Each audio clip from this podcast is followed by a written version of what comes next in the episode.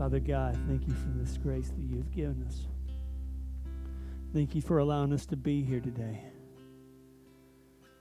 Lord, thank you for all your grace and your mercy.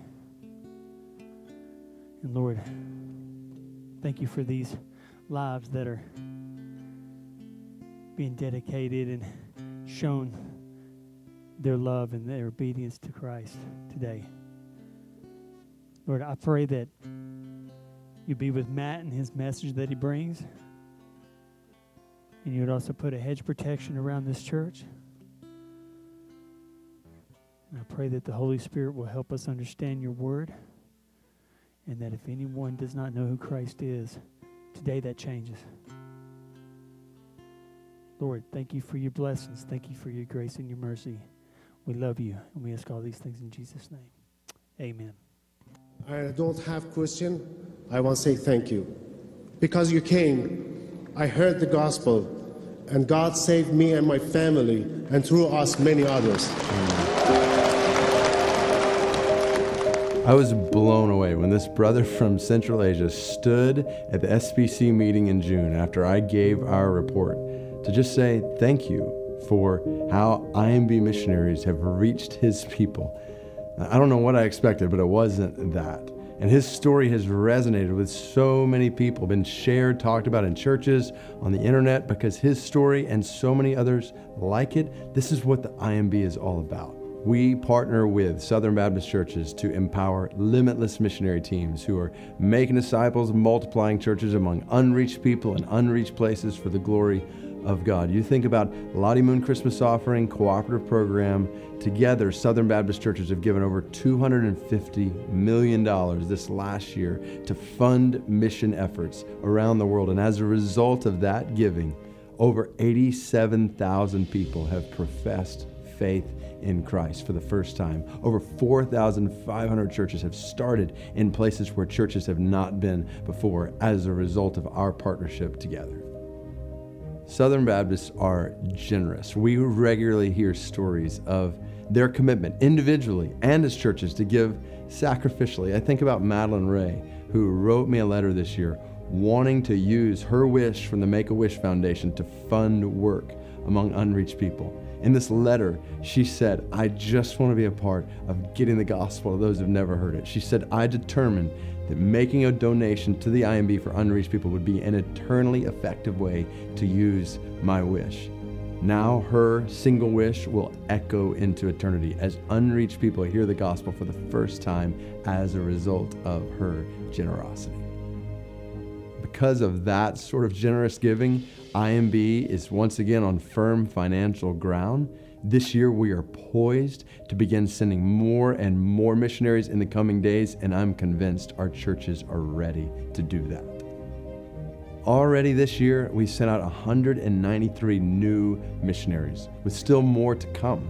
I think about one such missionary, Abuk. She fled from her home country of South Sudan with her family when she was young.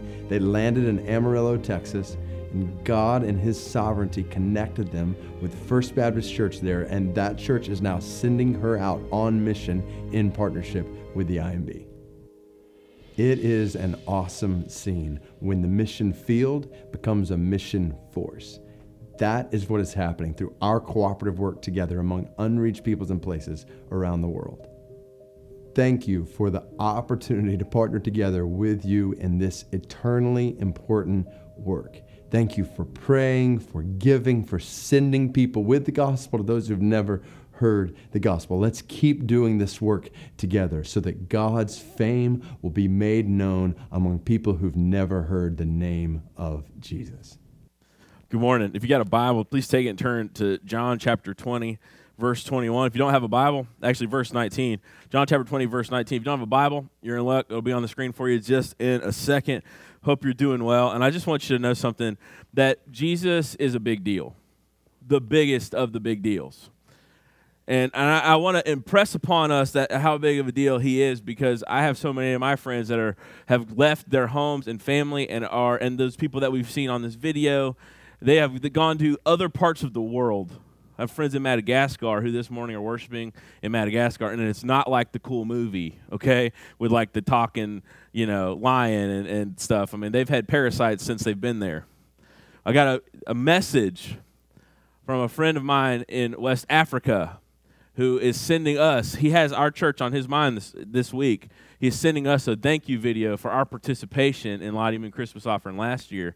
And next week, we're going to give to Lottie Moon Christmas offering, which is an offering that goes directly to make the name of Jesus known.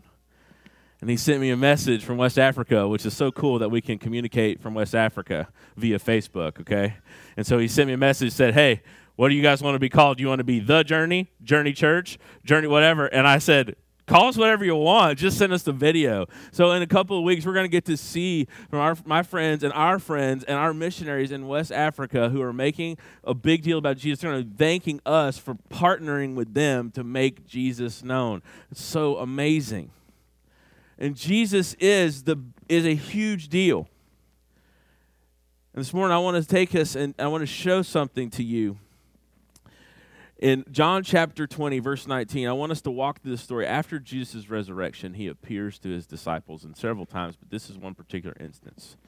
John 20, verse 19 says this On the evening of that day, the first day of the week, the doors were locked where the disciples were for the fear of the Jews. And Jesus came and he stood among them and he said, Peace be with you. So I want you to just follow along. A lot of times we read the Bible and it sounds like Charlie Brown's teacher. You know, it's that time of year for the Charlie Brown, Charlie Brown Christmas special, and you know the adults in Charlie Brown sound like wah, wah, wah, wah, wah, wah. And sometimes when you get to it and you approach the Bible, it just sounds like wah, wah, wah, wah, wah, wah. But if you take a moment just to hear this story and hear this narrative, what's happened is Jesus has been crucified. He was taken by a mob, an unruly mob of religious people, and he was crucified. He was crucified because he was the Messiah and they could not handle it. And so they crucified him. So he suffered a criminal's death that he did not deserve. And he died on the cross in a horrible way. And in so doing, he was fulfilling God's will that Jesus would be that once for all, one time sacrifice, the perfect Lamb of God, the holy God, come and made flesh. Jesus lived the life we couldn't live, a perfect life, and he died on the behalf of those who would believe in him so that he might bear sin and provide forgiveness. And so he is crucified. It grew dark on the day he was crucified. And then he was laid in a borrowed tomb. Three days later, his heart beat again, and he rose again. And he appeared to many disciples, and this is one of the pictures. And so his disciples are in fear because this mob has just killed their leader. Now they've seen him resurrected, but they're still afraid. And so they got the door locked. And the Bible's pretty pretty clear. They're like they're they're really freaking out. Have you ever do you remember those old car commercials? Protected by Viper. Do you remember those? Like you'd have like the car alarm and you'd you click it and on the show there's like, you know, some shady looking character going towards the car, right? And what happens? The the computer generated snake would come out and bite the guy, which when I was a kid I was like, how do they get the snake to stay alive in the car? You know, I, was like, I was thinking like, that would be a pretty good theft deterrent system if a venomous snake came out and would attack you and kill you if you tried to steal somebody's car. And you wanted to think about that. Why do you put alarm systems on those things? Because we are worried about our own safe, personal safety and the safety of those things that are ours. As we get to this point where the disciples, if we follow the text, it's the evening on the first day, and they are behind locked doors because they're worried that what happened to Jesus and his crucifixion and, and murder would happen to them. Then who shows up? The resurrected Jesus, who shows his power because he enters a locked room without having the door to be unlocked. And so we see in this, he says to them, Peace be with you, which was probably necessary because they were flipping out. I mean, you can understand that, right? You've, have you ever been startled by somebody that's supposed to be in your house? okay? You imagine how much more startling would be if the doors are locked to keep people out and someone's there and it's the risen Jesus and he says, Peace be with you. And it's actually, it, it's shalom. It's, I want you to be at peace. And Jesus, it's interesting. He says this twice. He says, Be at peace. Don't worry. They're afraid for their lives. And he says, Just be at peace. And he is actually the only one who could offer them peace in a world gone crazy. And so we pick up in verse 20. He says, And when he had said this, he showed them his hands and his side.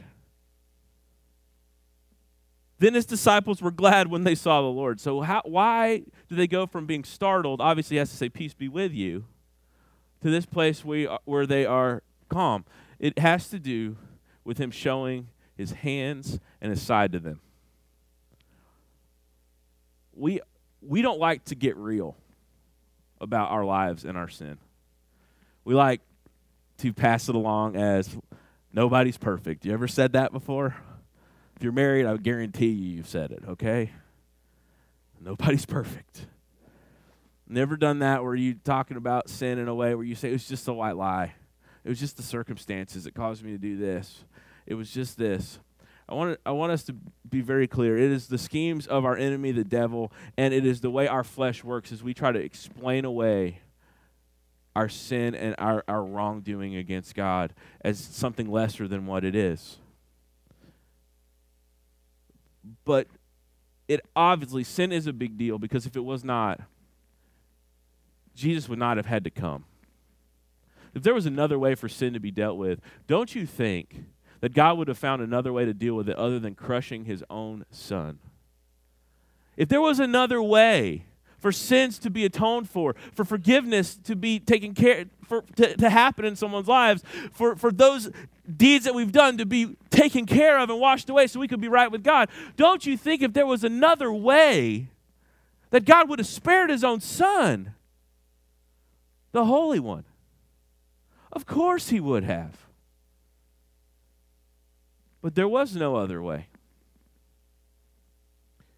And so Christ showed those wounds which bled. He would have been crucified. The hand in in this particular language in the Greek language could be anywhere from about your elbow down. And most likely Jesus was crucified between the two bones in his arm right here. And they would have nailed a giant nail through that area to pin him to the cross.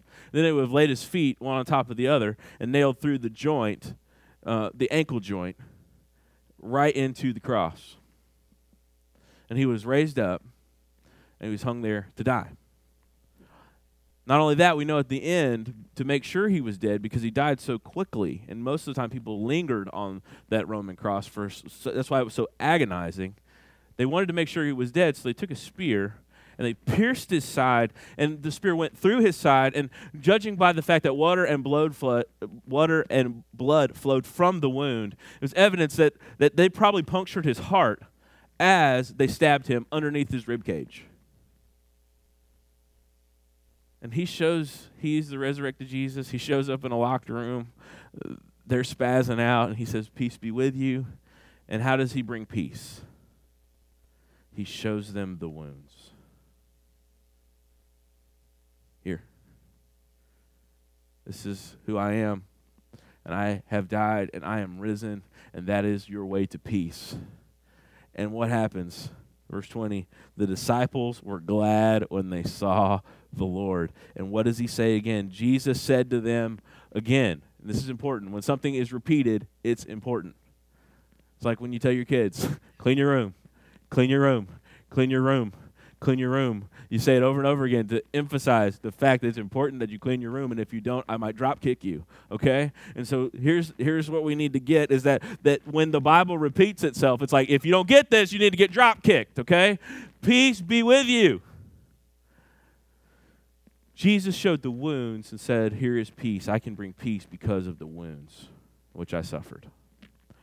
And so he says, Peace be with you. And then he gives his gathered disciples the church. And here's where we've been.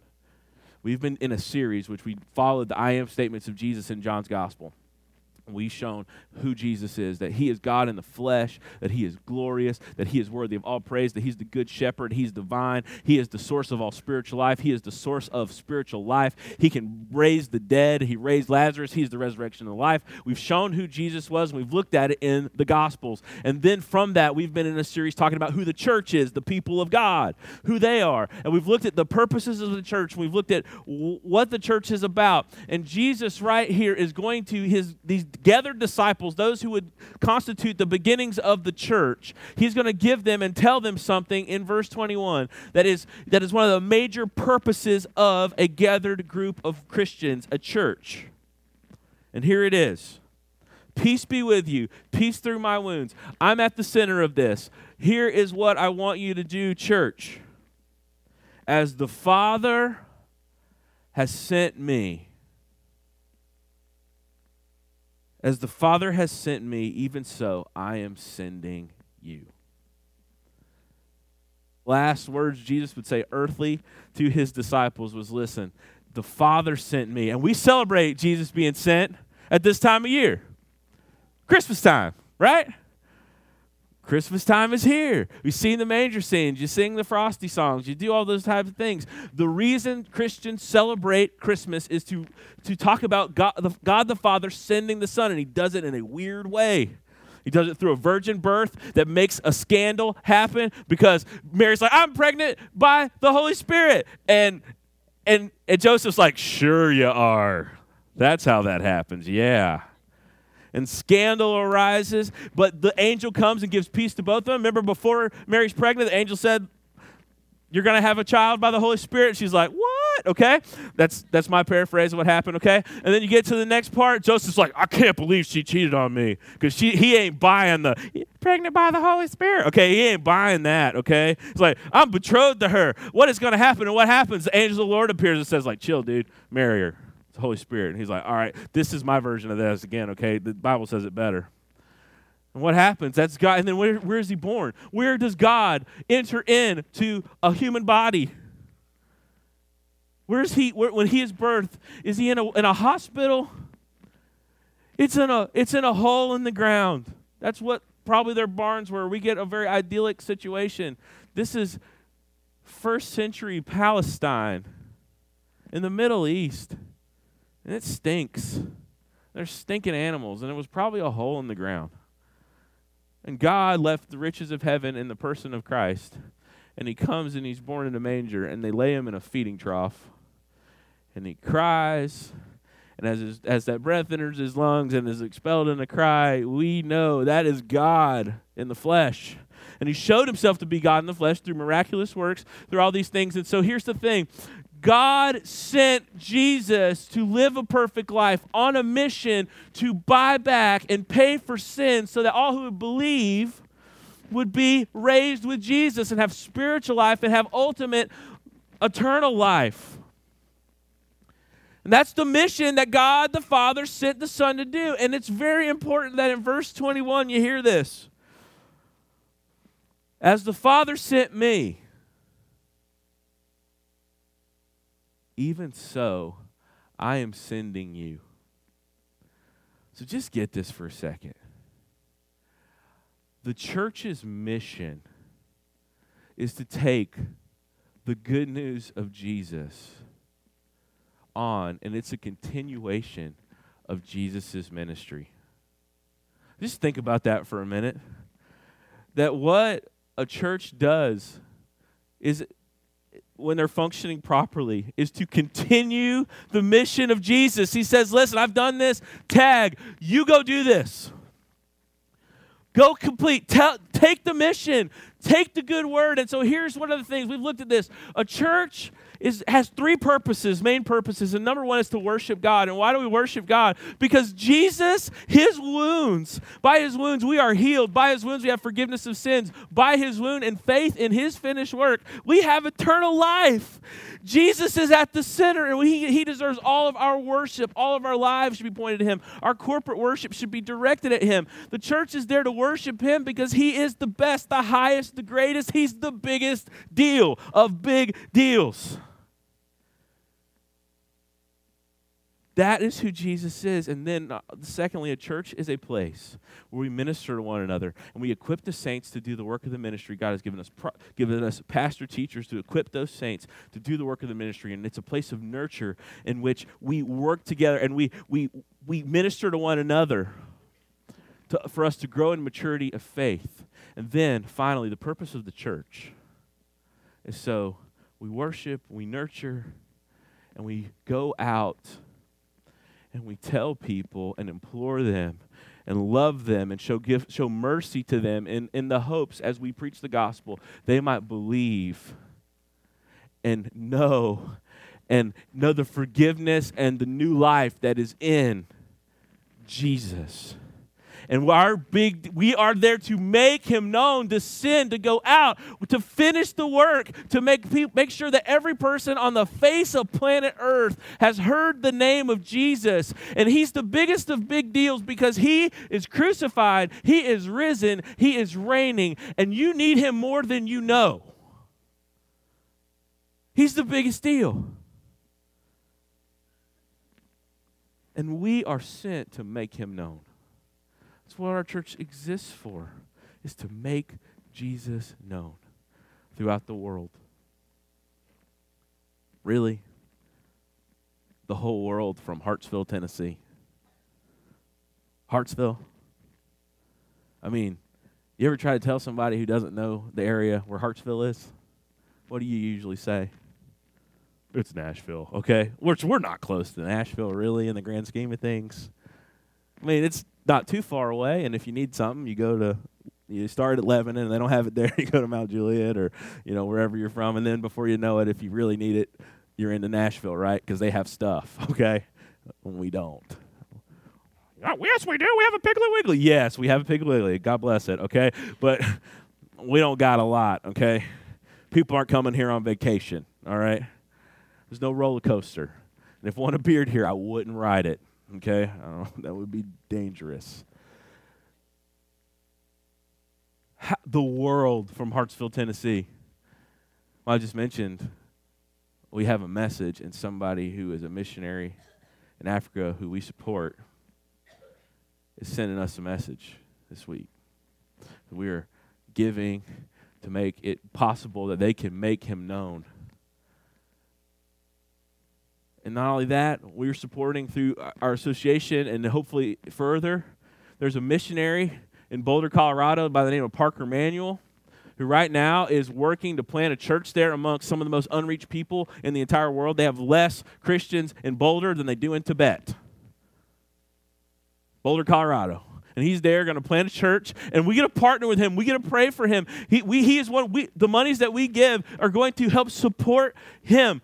We are making jesus known and we have way more to do to make jesus known in hartsville in the world. God can use something small and insignificant like a church that meets in an old theater connected to an old hotel in hartsville tennessee. Where is that?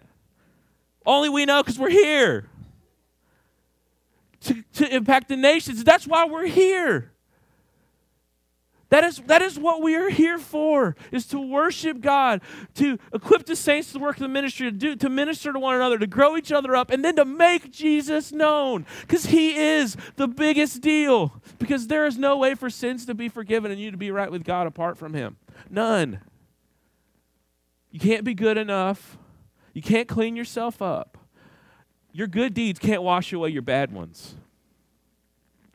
We're all hopelessly lost and separated and dead in our transgressions, but in Christ, He died and, and is risen that we might live by faith in Christ. And we get to continue. And it just, just don't feel, you just don't feel worthy. And we're not, but we're called just we continuing the ministry of this great Jesus, the risen one, to continue it forward. Oh, what big shoes to fill. I got to preach that there was a guy, he's not real well known, not a great dresser. He has a suit that he bought in 1980 and still wears it. His name is Randy Coon, one of my heroes of the faith, and he's just been pastoring little churches in South Alabama and Florida for a long time. You just look at the guy, just not he's not slick, not hip, but he has faithfully preached the gospel for so long. And in a time when I when when I was kind of in a wilderness period, he said, "Matt, I want you to come and I want to help you out. I want you to preach at my church." And I was like, "Oh, this is amazing." I couldn't believe that he was going to let me preach at his church and stand where he preaches. And I just felt like a huge honor. Maybe nobody else would have felt that, but I felt it being huge because this guy had been a mentor to me, and I've heard some of the sermons he preached, and I was like, man, I feel very intimidated and honored at the same time to step up there where he stands and, st- and where his people could be hearing him preach, they're going to be hearing me preach. And I was like, I just don't, I had. I don't deserve this honor. I, I took it as a, a huge highlight of my life to get to do that several years ago. And that's just small potatoes compared to this that the church's job is to continue on the ministry of Jesus. He says, As the Father sent me, I am sending you. Oh, what a great responsibility, but also what a great honor to step into this, to make Jesus known, the crucified one, the risen one, God in the flesh come to save sinners. And then it goes on in verse 22 and it says this And when he had said this, he breathed on them, which is weird. I understand that. He went, okay? It's symbolic, but it's weird.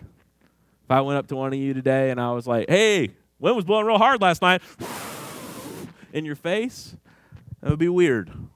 If you didn't think it was weird, we might have another problem you need to deal with, okay? But Jesus says, and when you when he said this, he breathed on them and he said to them, "Receive the Holy Spirit." And this is symbolic of what's going to happen several days later on the day of Pentecost. We'll be seeing Acts chapter one, in which the Holy Spirit descends. Uh, it descends on the disciples, and that's the third person of the Trinity, God the Spirit. And He comes and He empowers the people of God to continue on the, the ministry of Jesus. And I want to tell you a word of this. T- today, we get the opportunity to baptize two people. And a lot of people don't understand baptism. Now, I'm thankful the two candidates here that are coming to be baptized, they, they get it. But many people don't. And a lot of people think that baptism is equated to being saved or to being new or to being forgiven. No, it's a sign and a symbol of the fact that we have been forgiven through the work of Jesus. Because the, the water represents his death, burial, and resurrection. And we are saying now that we have trusted in, in, in Jesus in such a way that his death, burial, and resurrection by faith is now applied to us, and we're right with God that way. I want you to, to get this idea. Bible says that faith comes by hearing, hearing by the word of God. Another section in John chapter 3, which is in the same book, we know this that the Spirit moves and makes people alive as the word of God is preached. And it's the same passage in John 3 we get, For God so loved the world that he gave his only begotten Son, that whoever believes in him wouldn't perish, but have everlasting life. Well, here's how everlasting life comes to us the word is preached, which means the good news of Jesus is told to somebody from the Bible, the word of God.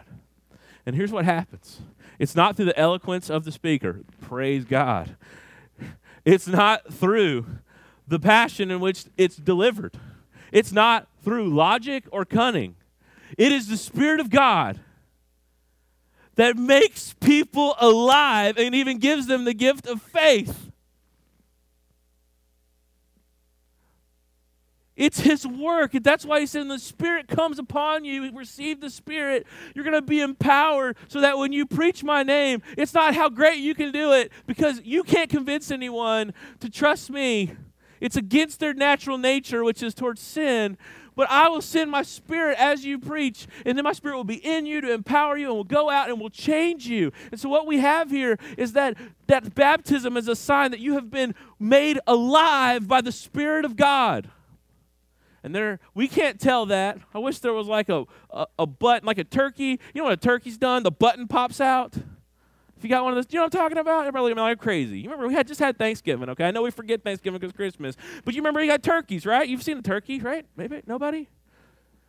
If anybody eaten a turkey recently, okay, not the whole thing, okay, thank you, I appreciate that. And when the turkey's done, what happens? It, it pops, the button pops out. You know, like the turkey's done.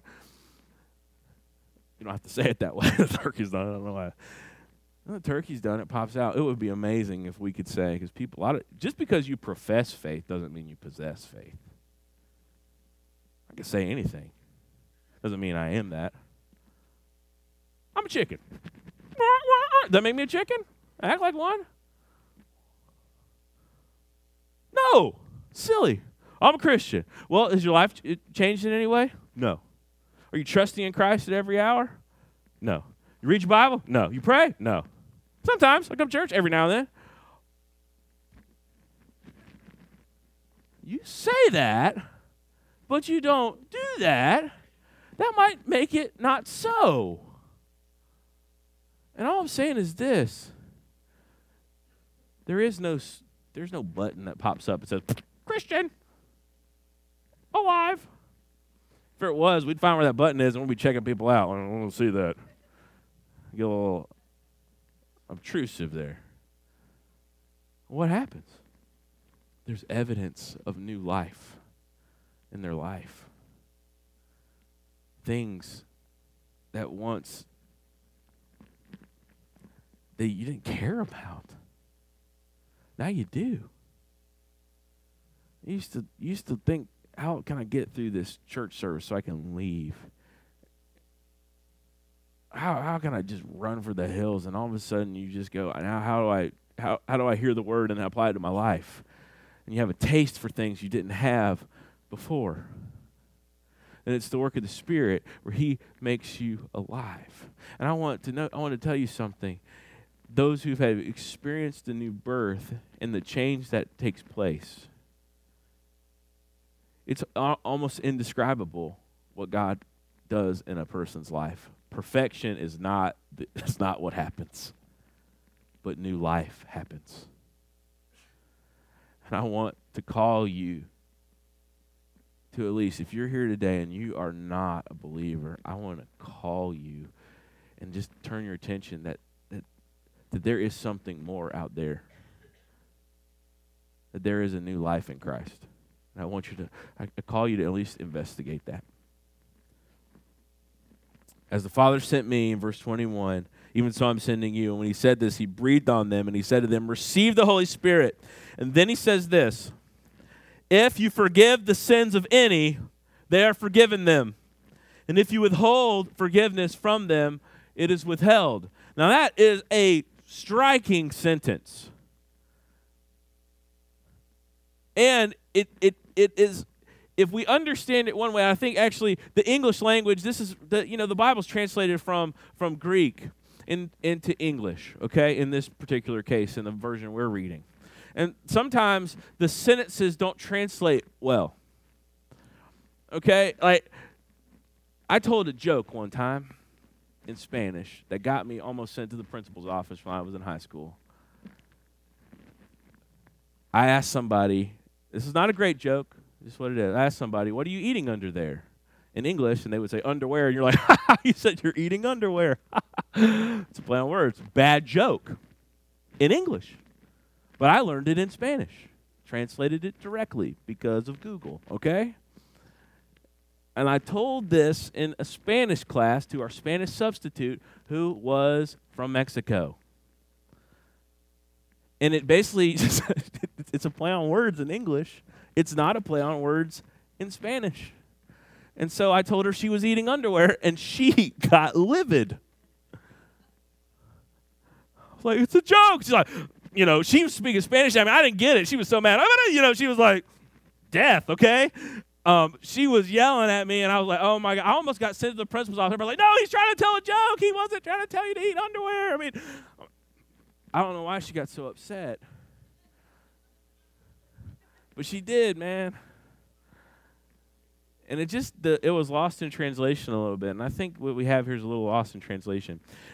And I think if we look at other places, the only one who can forgive sins is God, and or God in Christ, who is the second person of the Trinity right? So he's not saying that the church can forgive sins. Given the way it's constructed, it's more like this. If the church recognizes that you've been forgiven, you've been forgiven. And if the church, the collected group of people, recognizes you haven't been forgiven, you haven't been forgiven. And what does that really get to the point of? The church's responsibility is to when somebody approaches them and say they have they possess faith in Christ, Our job as elders and as a church is to look and to see if there's fruit or evidence of that difference in their life. And then, if we see that, to invite them into the fellowship of the forgiven. And that's exactly what we'll be doing this morning through baptism. The church helps because there is no turkey popper that shows if a person has new life and has been forgiven of their sins. The church helps people recognize and helps affirm those people who've said they possess faith that shows that they actually do and is a way into the believing community and a way that we can say, look, their sins have been forgiven. It's evident by their life. And look over here. They don't profess the same things. Look, it's evident their sins haven't been forgiven. So baptism is this great time where we say together, yes, we see the fruits. We see the changed life. And now we welcome into this fellowship, this fellowship that exists to worship God, worship Christ, that exists to call one another on and spur one another, on and to equip one another to do the works of ministry. And then to all this, all the while, looking outside of ourselves to make Jesus known and to take him everywhere because he is the biggest deal. That's why we exist to worship him, to grow one another, and to make him known. And it's these times when we get together, Sunday mornings, when we celebrate baptism, we celebrate the Lord's Supper, that we remember what we're supposed to do. I've gotten to this place, I'm very scatterbrained. I forget things all the time. I lose my shoes regularly and have to walk around the house for 10 minutes looking for my shoe. And while I'm walking around looking for my shoe that I've lost, I usually forget what I'm doing and start doing something else and have one shoe on and one shoe off. This is a problem. My wife told me because she works with special ed children. She's like, You're probably need some Ritalin or something bad. It helps when I talk to people because I can just, you know, free association. Things just kind of come together, okay? It's always a wild conversation, but it's really harmful in your life. When I show up in places and I was like, what was I doing? We'll, I'll, we'll go in stores. We were trying to do some Christmas shopping the other night because our little boy was with Nana and Pop Pop. And, and so I, was, we walk, I walked into Walgreens and I was like, what are we doing at Walgreens? It was like, gift cards. Oh, uh, yeah. You ever do that? You ever wake up in the middle, uh, you wake up in the morning, you're like, what was I supposed to do today? I wake up like that all time. I'm like, what am I doing? I have a list by my computer that tells me what I'm supposed to be doing that day. It's a real problem. I need to probably get help. oh, my wife is amen down there. You heard? I don't know if you heard that. Want to make sure you got that amplified. But when we come together as the church and we hear the word of God and we celebrate the Lord's Supper, which is a symbol, and we celebrate baptism, we do these things, you know what it does? It reminds our distracted selves of what's most important. Just because you might not think about it all day long doesn't mean it's not important. This is a reminder and a reset for us that we need to make this the biggest deal, and it is the biggest deal. And so I call us away from distraction, and I call us yet again to remember why we are here. That's the message for believers. The message for those who have not believed yet is this come to Jesus. You can't take care of your sins on your own. God proved it when he crucified his son. You need someone as your substitute to bear your sin and your shame and to make you alive again. He has finished. He's accomplished it in his death, burial, resurrection. He has accomplished everything you need for life and godliness. And I call you, it's not a call to be better, it's a call to trust Christ. Turn from your sins, trust Jesus. And all who call upon the name of the Lord shall be saved. And, and here's how we do it here. If that's you and you want to talk about it more, come talk to an elder. We'll be down here at the front. Myself, Tom, Kevin. Jot a little card down if you want to talk about it now. Hand it to us with your phone number on it. We'll be glad to talk to you. about what it means to know Christ, and really is this turn from your sins, renounce them, turn from them, and put all your faith in Christ. We're going to pray, and then we're going to celebrate baptism and what God has done. Let's pray. Father, you're good to us. We're thankful for all that you've done and all that you will do. We're thankful that you've called us and you've commissioned us, that as the Father sent you, you're sending us, and our work is to do your work, which is just an amazing honor to make you known, God. And we pray that there would be many here who would give their lives to you in salvation, and also those would give their life in discipleship, that they would follow you and make much of you and make, try to make you known in every part of their lives, God. Help us be a church that are about the right purposes, that we're here for worship, for nurture, and for evangelism and take, making the gospel known. God, thank you so much for today and these that are coming for baptism. We pray that you would be glorified in everything that we've done. In Jesus' name, amen. Now, Miss Jessie, come on up here. Guys, this is Jessie Stafford. Um, I want to give you a little bit of a backstory here. And listen, it's really hard to stand up in front of uh, in front of everybody. Okay, so it's it's it's. I'm glad that that that that she had the guts to do this as well. And so what happened? Can I give you a backstory of what's going on with Jesse? Um, as we began to talk, and we talked uh, probably about three, four weeks ago, we started talking about this. She grew up in a home where she went to church every now and then, but she did not understand the significance of church or understand the gospel completely. Over the course of the last three, four, five months, even, the, the Lord has been working on her, and she's gotten to a place where she has trusted Christ, turned from her sins, trusted Christ, and now she feels the overwhelming urge to follow Jesus in baptism to show that her to show her faith outwardly. And she is and this is great a great thing. We talked about this is a commitment to follow Jesus for the rest of her life, and it's a proclamation. So she is preaching to you this morning saying, I have trusted Christ. So, Jesse, did I tell that story right? Is that your testimony? She said yes. Or she nodded. That was a yes. Is it your desire in front of everyone here today to f- express your faith through believer's baptism? Yes. Now, here's what we're going to do we're going to get her in quick because this is cold. All right? So come on in, Jesse. Have a seat on there. You come on over this. way. We got a towel around here too. Somebody, perfect. You hand that over here to Tom and Dave. You'll help her get out. You want to sit on that real quick? it is cold. Yes, it is. All right, we'll do this quick. All right, remember, grab your grab your, grab your nose real quick. Jesse, it's my honor to baptize you in the name of the Father, Son, and the Holy Spirit. Amen. It's all, it's like a combination baptism, polar bear pledge. Let's get her. We can get her into the back. Go ahead and get her clothes changed out. Thank you, guys. Also, uh, Colby, if you would come on up here. Yes.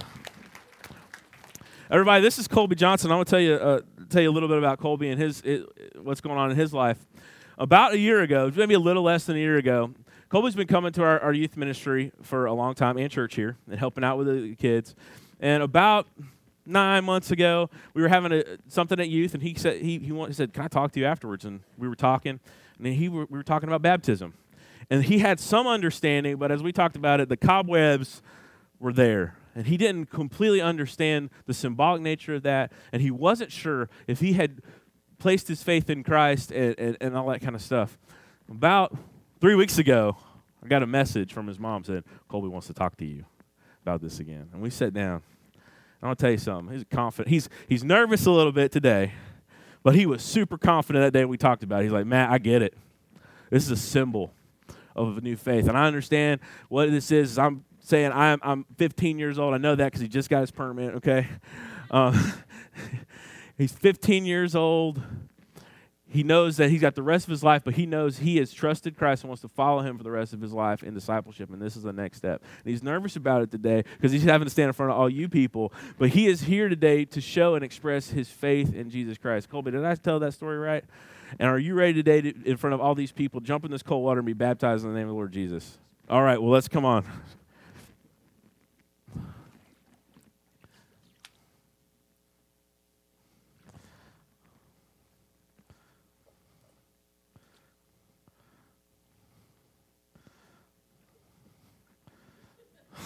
All right, you ready? Grab your nose there. I baptize you in the name of the Father, Son, and the Holy Spirit. Oh, yeah, all right. We got you most of the way. There we go.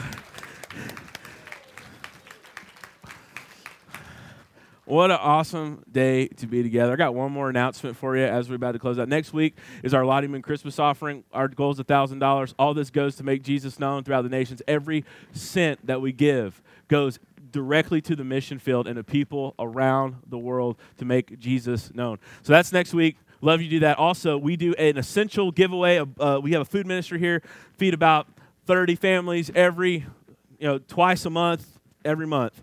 And so we are getting some essential boxes together. We need stuff like toiletries and um, laundry stuff. There's lists of it that we need in the back or on Facebook. Check that out and bring those next week. We're packing those essential boxes. Plus, next week, it's so action packed. Why would you want to miss it? Our kids are going to be doing a little something up in here, and it's going to be super cute. Have you seen the kids that we have? They're super cute, okay? And it's going to be a really good thing. If you uh, we're going to stand and be dismissed with these words John 20, 21. Peace be with you. As the Father has sent me, even so I'm sending you. Go on mission. You're dismissed.